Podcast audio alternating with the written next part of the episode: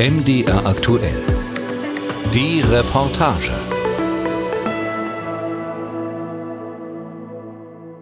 Der Druck steigt irgendwie. Was denn für ein Druck? Suchtdruck? Tatsächlich. Ja. Seit wann? Gute Frage. Überrascht Sie das? Der Suchtdruck? Nein. Martin ist süchtig nach Crystal Meth. Der 38-jährige Leipziger macht gerade eine Entgiftung im Fachkrankenhaus Hubertusburg in Wermsdorf. Die Ärzte und Therapeuten hier betreuen Suchtkranke aller Art. Martin, der eigentlich anders heißt, ist nicht zum ersten Mal hier. Er war 20, als er das erste Mal Crystal genommen hat. Es war der Morgen nach einer durchfeierten Nacht. Ein Freund bot ihm die Droge an und Martin sagte ja. Binnen kürzester Zeit wurde Crystal zu einem Teil seines Lebens. Ja, es ist eigentlich bloß am Wochenende gewesen zum Feiern. Das war halt so eine Feierdroge. Bist Freitag aus der Arbeit gekommen, hast dich schon darauf vorbereitet, es ist Wochenende, du weißt ganz genau, was du machen willst und hast halt dir ähm, das Crystal-Gehalt geholt und halt, konntest halt bis Sonntag durchfeiern. Der Gesprächsraum ist karg. PVC-Boden, ein Regal mit Büchern und Brettspielen. Vor dem Fenster das Schloss Hubertusburg. Martin sitzt aufrecht auf seinem Stuhl, während er erzählt, die Hände im Schoß. Er ist sportlich, trägt einen grauen Kapuzenpullover, an den Knien aufgerissene Jeans und weißrote Turnschuhe. Das war dann so mein Alltag, sagen wir es mal so. Also in der Woche ganz normales Leben und irgendwie runterkommen von der Droge, dass man den Alltag irgendwie übersteht und dann am Wochenende feuerfrei. Martin arbeitet damals Nachtschichten in der Logistikbranche. Der regelmäßige Konsum zehrt irgendwann an seinen Kräften. Wenn du vier Tage frei hattest, warst du halt die vier Tage wach und dann bist du halt äh, total fertig auf Arbeit gegangen. Biorhythmus war halt total kaputt und ähm, hast dann auf Arbeit geschlafen. Das über die Jahre ist es dann halt immer mehr aufgefallen, auch den Leuten, den, meinen Vorgesetzten. Wie schnell Crystal zur Lebensrealität der Konsumenten gehört, weiß auch Martins Therapeutin Julia Schneeweiß. Die 36-Jährige ist Oberärztin in Wermsdorf, trägt dunkle Kleidung, schwarze Stiefel, Brille und einen Kurzhaarschnitt. Das haben wir schon, dass Patienten sagen, dass das ziemlich schnell auch geht, dass das in den Alltag mit integriert wird. Also die meisten beschreiben das dann so, es geht mal los am Freitag, ne, dann wird das Wochenende immer irgendwie länger, man braucht es auch Sonntagabend nochmal, damit man Montag irgendwie wieder klarkommt, dann geht es bis Mittwoch und irgendwann stellt man fest, dass es auch im, im Alltag, also es hat ja nicht, nicht ewig anhaltend diese berauschende Wirkung, sondern irgendwann brauchen die das ja wirklich, um den normalen Tag irgendwie absolvieren zu können. Und der Konsum hinterlässt bei vielen auch schnell körperliche Spuren. Es ist halt einfach ein Dreckszeug. Also es schädigt den Körper. Das geht damit los, dass A nicht klar ist, was ist da noch drin. Es gibt ja Leute, die super schnell die Probleme mit den Zähnen bekommen, mit der Haut, ähm, aber auch langfristig. Das schädigt alle Gewebe ohne Ende. Ne? Es geht bei einigen geht es extrem auf, aufs Herz. Wir haben dann Patienten, die irgendwie mit Anfang 30 einen Herzinfarkt haben und in letzter Konsequenz schädigt es halt massiv das Gehirn bis zu einem sehr schnell irreversiblen Punkt. Und das heißt, das sind Gott sei Dank die Ausnahmen, aber gibt Patienten, mal gesehen, die irgendwie mit Anfang 20, ähm, wo hier oben kognitiv nicht mehr viel da ist, die sind wie demente Leute und die wissen nicht mehr, dass sie sich die Schuhe zubinden müssen. Martin ist seine Sucht auf den ersten Blick nicht anzusehen. Er wirkt fit und klar im Kopf. Wie sehr Crystal ihn in der Hand hat, das realisiert er erst nach mehreren Jahren. Das war eigentlich äh, die Kündigung 2018 von meiner Arbeit. Da habe ich sehr mitgekriegt, dass ich meinen Alltag nicht mehr hinbekomme. Also ich habe ähm, drei Abmahnungen bekommen, dass ich auf Arbeit nicht, ich war nicht da, ich habe nicht angerufen. Ich musste halt abends anrufen, ähm, ich komme jetzt nicht auf, auf Schicht. Und äh, habe mir auch kein Krankengeschenk geholt, mir war es halt in dem Moment egal. Und 2018 habe ich halt meine Arbeit verloren und da hat es wirklich Klick gemacht. Also von 2018 an bis zur ersten Entgiftung, das war März, nee, Mai, glaube ich, oder Juli 2019, ähm, habe ich dann durchweg konsumiert, eigentlich. Also Alkohol, Drogen, also Crystal, habe auch wieder in andere Drogen gegriffen, wo ich ähm, lange nicht mehr konsumiert habe, wie Ecstasy zum Beispiel. Also für mich habe ich einfach fallen lassen. Man lebt in den Tag hinein und man hat keine Strukturen mehr auf immer oder sonst irgendwas. Man lebt wirklich nur für sich selber oder halt für die Droge mit. Die Droge lebt einen, so rum. Deshalb beginnt jede Suchttherapie zunächst mit einem mehrwöchigen Entzug, erklärt Therapeutin Schneeweiß. Gott sei Dank sind wir dazu übergegangen, dass wir wissen, so einfach nur irgendwie die Leute äh, irgendwo hinsetzen, warten, dass das Zeug irgendwie rausgespült wird, eventuell ein bisschen ruhig stellen und dann ist auch fertig. Das ist Gott sei Dank ja schon eine ganze Weile nicht mehr so, sondern es geht dann mittlerweile schon sehr zeitnah und zügig äh, an die Frage, okay, äh, A, wo sind wir jetzt hier? Äh, erste Mal, was, was willst du? Wo soll es hingehen? Was sind, was, was sind Vorstellungen? Was ist äh, auch die Idee? Und dann auch die Frage, wozu äh, die Patienten bereit sind, weil Ganz grundsätzlich die 21 oder wir hier haben 28 Tage, das ist ein bisschen individuell gehandhabt, reichen nicht. Also würde ich auch behaupten bei niemandem. Der Entgiftung soll dann eine Langzeittherapie folgen. Nach Angaben der sächsischen Landesstelle gegen die Suchtgefahren werden pro Jahr etwa 20.000 Suchtkranke im Freistaat stationär behandelt, gut anderthalbtausend davon wegen Crystal.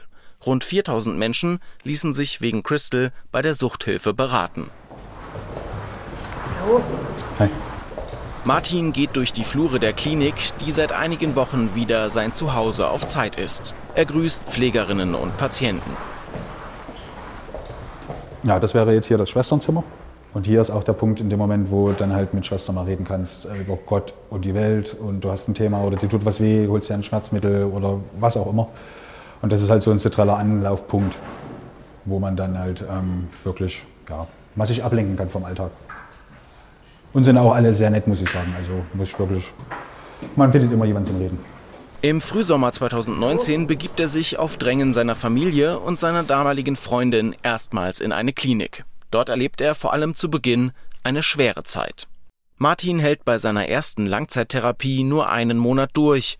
Geplant waren eigentlich sechs. Wieder zu Hause bleibt er dennoch für vier Monate clean, sagt er, bis die Sucht ihn wieder einholt.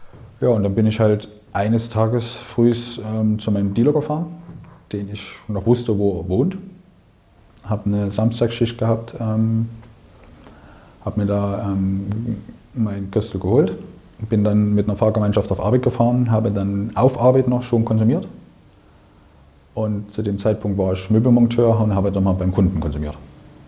Im Bad, auf der Badewanne. Ja. War, also jetzt im Nachhinein war nicht schön, mir den Gedanken jetzt so vorzumachen, dass es selbst beim Kunden dann noch so war und auf Arbeit. Aber da habe ich dann auch gesehen, ähm, wie schlimm es eigentlich um mich stand zu dem Zeitpunkt, in dem Moment, dass ich einfach noch nicht anders konnte. Und wie egal eben die Droge eigentlich auch macht. Egal, da, da denkst du nicht mehr rational oder sonst irgendwas, was ist jetzt richtig oder falsch, sondern ganz einfach nur, ich will konsumieren, egal wo, egal wie. Dann äh, bin ich Montag nicht auf Arbeit gegangen, habe dadurch natürlich in der Probezeit meine Arbeit sofort verloren und ähm, habe dann den ersten Lockdown, der relativ lange ging. Also bei mir ging es dann so sechs Wochen täglich konsumiert. Ein Rückschlag für Martin. Auch seine Familie ist enttäuscht. Doch Rückfälle wie dieser gehören dazu, sagt Therapeutin Schneeweiß. Schließlich handelt es sich bei einer Sucht um eine chronische Erkrankung. Der Anspruch, gleich nach der ersten Entgiftung für immer clean zu sein, werde für viele Betroffene und ihre Familien eher zur Last. Ich glaube, es hängt so ein bisschen von der eigenen Einstellung auch ab. Und äh, also, wenn wir sagen Rückfall, äh, das ist also quasi so die, die, die, das Fail, dann ist scheiße. Also dann haben wir eine miese Bilanz. Das ist aber nicht der Punkt. Also das ist das, was ich ganz dringend versuche, allen Beteiligten irgendwie nahezubringen. Ähm, das gelingt ganz schwer, weil natürlich möchten die, äh, auch die Patienten möchten gerne kommen und sagen, ich bin jetzt hier, behandle mich oder ich behandle, ich mache mit, ich arbeite und dann muss es doch auch wieder gut sein. Nach seinem ersten Rückfall nimmt Martin sich vor, dass alles anders wird. Auch seine Familie redet ihm noch einmal ins Gewissen. Er zieht erneut eine Entgiftung durch und schafft diesmal auch die anschließende Langzeittherapie. Ein Erfolg. Doch im Kopf, so schätzt er es heute ein, plant er damals bereits mit einem Bekannten den nächsten Rausch. Und so kommt es. Nach der erfolgreichen Therapie ziehen die beiden zusammen in eine Wohnung und beginnen dort direkt zu konsumieren. Ja, und dann ging es letztes Jahr nochmal richtig los. Auch wieder über täglich Konsum.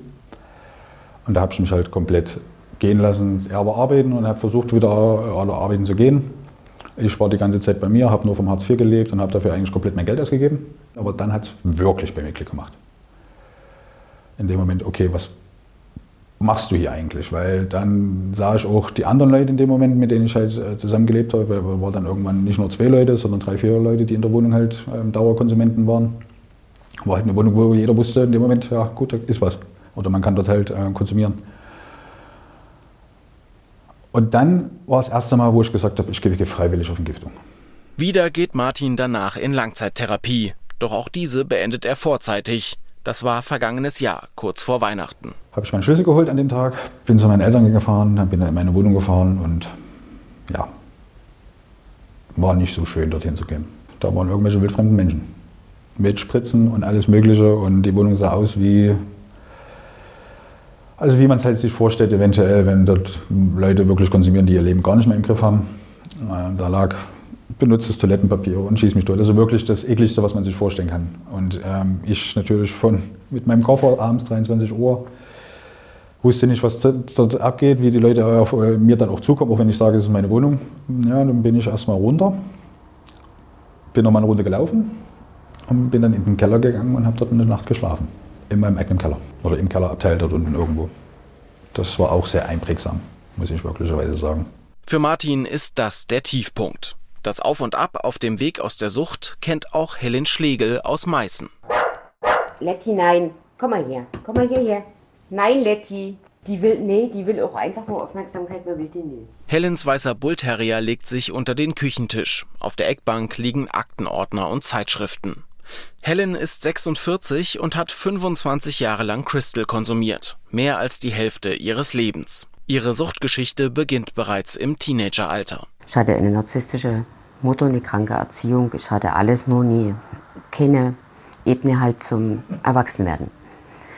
Sie wollte mich für immer bei sich behalten und hat mich deswegen auch ähm, aus Schulen rausgenommen. Keine Lehre machen. Kein Geld verdienen eben halt, nie eigenständig leben können und das war ihr Ziel und das ist schon ganz schön too much, finde ich. Hm. Ich bin dann dadurch halt durch dieses nicht in die Schule gehen und nicht Lehre machen und nicht heranwachsen dürfen, bin ich dann eben auch letzten Endes halt in, in, in, in, in Klicken reingekommen, die wesentlich älter waren. Dort habe ich dann angefangen, als mein Großvater noch gestorben ist und mir das als Kind einfach viel zu viel war. Dort habe ich angefangen, halt exzessiv zu trinken, richtig doll, weil ich gemerkt habe, dass die Gefühle dann halt weg sind, dass ich nicht mehr leiden muss. Helen ist damals 13. Sieben Jahre lang trinkt sie dann täglich. Also wirklich tatsächlich jeden Tag bis zum Filmriss. Und dann hatte ich halt mit 20 Jahren das Christel kennengelernt. Mhm. Im Gegenzug zu Alkohol natürlich. Alkohol, ja, kriegst du nichts mehr mit und trinkst rum. Beim Christel war es natürlich anders. An der Stelle war ich aber schon tief in meiner Sucht drin. Also da war ich mal dort schon an der Stelle depressiv und durch die ganzen Zustände zu Hause halt äh, ziemlich schon kaputt. Als sie mit Crystal anfängt, hat Helen bereits eine kleine Tochter. Zwei weitere Kinder zieht sie in der Sucht groß.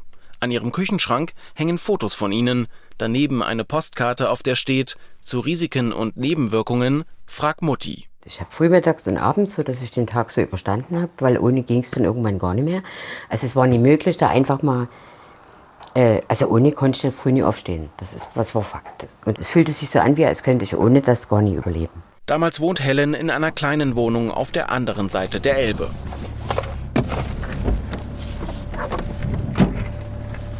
Also wir fahren jetzt hier rechts Ein unscheinbares Haus in einer kleinen Gasse. Die Wohnung im Erdgeschoss scheint leer zu sein. Hier lebte Helen mit ihrer ersten Tochter. Die Wohnung allerdings, die ist mega schlecht gewesen, halt sehr ähm, kaputt, sehr, naja, also qualitativ, also absoluter Müll. Das war eigentlich eine Ruine. Es ist eben leider Gottes auch so, mit dem Konsum äh, verschwindet auch jegliches Gefühl in die Realität, wie es dann wirklich ist. Also man will das auch nicht sehen. Und das ist auch das Schlimme dann Kindern gegenüber. Man wird weniger verlässlich, man hat nicht mehr so viel Verantwortung. Verantwortungsgefühl für das Kind zum Beispiel als Mutter oder so. Im Gegenteil, also bei mir ging das sogar so weit, dass ich erst mal gelernt habe im Clean-Zustand, was wirklich Muttergefühle sind. Und mir tut das unendlich leid, weil das habe ich so spät erkannt, da waren meine Kinder schon so groß. Und ich habe sie dann tatsächlich noch mal mit 13, 14 rechts, links im Arm gehabt, so im Clean-Zustand. Und das war unheimlich schön. Dort habe ich aber gemerkt, dass das Christel unheimlich, aber richtig radikal Gefühle nimmt. Es lässt halt keine Empathie zu und kein, keine, keine sensiblen Sachen, auf gar keinen Fall. Die Bindung auch. Ne? Ja, ich habe ja da auch ein Stück weit die Kindheit drauf. Das ist jetzt gerade das, was so hochkommt und wo ich sage, hm, hier fing es an, naja. Nur wenige Gehminuten entfernt liegt die alte Party-Location von Helens damaliger Clique. Hier hat Helen gefeiert, zunächst auf Alkohol, später auf Crystal. Eine Zeit lang hat sie die Droge auch verkauft, fuhr nach Tschechien und besorgte Crystal. Angst vor der Polizei hat sie damals nicht. Die hätten in der Anfangszeit keinen Plan von Crystal gehabt, sagt Helen. Heute ist das anders. Ein Anruf beim Zollfahndungsdienst in Dresden. Okay, ja. Thoralf Log leitet beim Zoll die gemeinsame Ermittlungsgruppe Rauschgift mit dem Landeskriminalamt. Crystal steht hier seit einigen Jahren im Fokus. Also mit den tschechischen ähm, Usern zusammen ist ähm, Deutschland eindeutig in Europa zumindest hier Crystal Mess Hochburg. Das ist keine Frage. Das gilt insbesondere für den Osten. Laut sächsischem Suchtbericht werden EU-weit die meisten Crystal-Rückstände im Abwasser in Sachsen und Thüringen nachgewiesen. 2018 gaben in einer Umfrage mehr als zwei Prozent der befragten Sachsen an, schon einmal Crystal Meth konsumiert zu haben. Die Droge kam lange Zeit vor allem aus Tschechien nach Deutschland, sagt Log. Inzwischen seien Mexiko und die Niederlande die Hauptproduzenten für Crystal, sagt Log. Die Fallzahlen seien aber auf hohem Niveau geblieben. So wurden im vergangenen Jahr allein in Sachsen knapp 3600 Crystal-Delikte registriert. Das sind fast zehn pro Tag. Da haben wir also im Jahr 2021 insgesamt von den gesamt festgestellten Rauschgiftdelikten über ein Viertel mit ähm, im Zusammenhang mit Methamphetamin Crystal. Da ist natürlich jetzt alles dabei, vom Einfuhrschmuggel über die normalen Konsumentendelikte, aber ich sag mal, von den gesamten äh, Fallzahlen ein Viertel mit, mit, äh, davon mit, nur mit Crystal, das ist schon eine beachtliche Zahl. Zu groß, als dass Polizei und Zoll dem allein begegnen könnten. Wir als Strafverfolgungsbehörden, sowohl von Zollfahndungsdienst, die KIV draußen, die Polizeien der Länder, wir werden das, das Problem nicht alleine in, in den Griff bekommen. Ne? Weil, wie gesagt, aus meiner Sicht ist es ein gesamtgesellschaftliches Problem, was also auch gesamtgesellschaftlich angepackt werden muss. Zurück in Meißen. Helen sitzt in der Küchenecke ihrer Einzimmerwohnung. Ihr Weg aus der Sucht dauert nun bereits 17 Jahre. 2004 machte sie ihre Krankheit öffentlich. Es folgten elf Langzeittherapien, Rehas und Entzüge. Die erste Therapie war für mich der schlimmste Albtraum, den es überhaupt gab. Das war für mich Hardcore. Jeden Tag, jeden Tag musste ich Spießruten laufen, weil ich nichts hatte. Weder Regeln, Struktur noch Grenzen. Also seitdem ich Therapie angefangen hatte, war nichts mehr an Konsum schön. Nichts mehr. Mm -mm.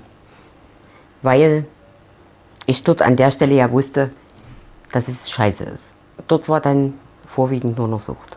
Das Suchtmonster, mein Suchtmonster, was mich regiert hat. Helen erlebt ebenfalls immer wieder Rückschläge und Rückfälle, auch heute noch. Also ich war jetzt ganze Jahr in Wermsdorf und war dann auf Heimfahrt und war hier zu Hause und dort hatte ich einen einzigen Rückfall, weil wieder die ganze, weil wieder ganz viel über mich eingebrochen ist und das sind immer die Momente gewesen, wo ich dann auch gemerkt habe, also das, ich habe das immer als Funktionsdroge genutzt. Und deswegen ist ein Rückfall für mich eher eine Sache gewesen, wo ich gemerkt habe, ach, hier muss ich noch arbeiten, hier muss ich noch was anderes lernen. Einfacher wird es nicht. In ihrem Umfeld gibt es immer noch Menschen, die konsumieren. Und der Stoff ist leicht zu bekommen. Die Angehörigen, manche erwarten dann, äh, also es ist vom Tisch, ne?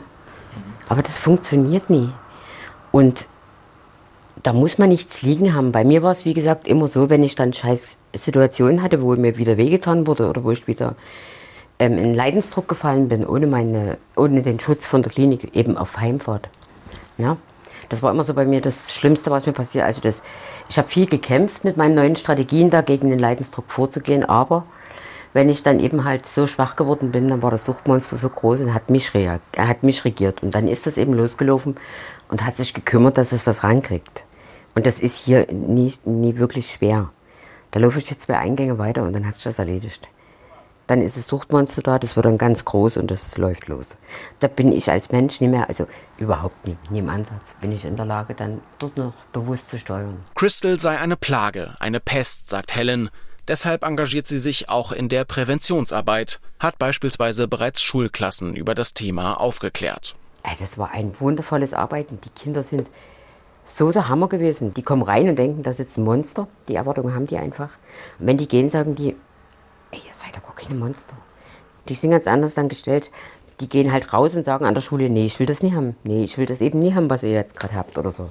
Das ist dann wirklich Fakt. Da ist so ein Tag einfach schon für viele die Rettung, ehrlich. Und auch sie selbst drückt wieder die Schulbank. Auf dem Küchentisch liegen Mathebücher und Lernhilfen. Helen macht eine Ausbildung zur Fachpraktikerin für Bürokommunikation. ja, dass ich die Ausbildung jetzt nochmal mache, ist der Oberhammer. Ich wollte schon immer eine Ausbildung haben und hatte nie eine und habe immer gedacht, hm, schön, kein Allgemeinwissen, toll, keine Schulbildung, prima. Aber dass ich schulisch jetzt so weit hinterherkomme, das ist, das ist mir neu und deswegen wachse ich wirklich mit jedem Tag und da wachse ich und freue ich mich eben, wenn ich einen Dreisatz verstanden habe oder einen Satz des Pythagoras verstehe oder ja, das ist dann für mich ein total, ja, da bin ich glücklich, auch wie selber. Richtig toll. Nach der Ausbildung will sie zur Bahn gehen und Zugbegleiterin werden. Das Suchtmonster, weiß Helen, wird sie dabei weiter begleiten. Das gilt auch für Martin. In wenigen Tagen ist seine Entgiftung abgeschlossen. Die Rückkehr ins normale Leben steht bevor. Er will sich zunächst kleine Ziele stecken. Mal das Leben leben. Das ist so für mich erstmal ein Traum. Oder nicht ein Traum, aber ein Wunsch in dem Moment. Einfach mein Leben leben. Um mir nicht selber im Weg zu stehen in dem Moment, dass ich gefangen bin in der Droge. Vielleicht ein bisschen nachzuholen, was man so verpasst hat in dem Moment. Ich war dieses Jahr noch nie so viel baden wie die letzten 16 Jahre, muss ich ehrlich sagen. Ich habe so viel unternommen, hab, war, war bowlen, ähm, war im Kino, war essen mit Freunden wieder, habe mich da sozial angenähert ähm, an die Freunde, die man halt verletzt hat. Also ja, ein cleanes Leben, so einfach wie es klingt. Dass das nicht einfach wird, darauf schwört seine Therapeutin Julia Schneeweiß Martin nochmal ein. Der Druck steigt irgendwie. Was denn für ein Druck? Suchtdruck? Tatsächlich. Ja. Seit wann? Gute Frage. Überrascht Sie das? Hm. Der Suchtdruck? Hm? Nein. Auf eine gewisse Art und Weise gehört er zum Alltag dazu. Ja. Der kann dir ja überall passieren und da hat halt jetzt auch versucht, irgendwo. Ähm, ich sag auch nicht, der soll weg. Ja, ich weiß. Ich will auch nicht. Also ich, Aber. Ja. Mhm. Es ist halt doch nicht so einfach, wie ich gedacht habe. Mhm. Es ist halt noch im Kopf drin, in dem Moment der Gedanke, was war vor einem Monat. Mhm. Und was war vor einem Monat? Konsum. Und? Scheiße. Umso wichtiger, das Sicherheitsnetz zu spannen und zu sagen, ich habe klar, wo ich hin muss. Ja, natürlich musst du erstmal wieder reinkommen. Ähm, was natürlich auch erstmal ein bisschen anstrengend ist. Ähm, hm, wie ich aber auch schon gesagt habe, ich habe der Faxen dicker. Dürfen Sie.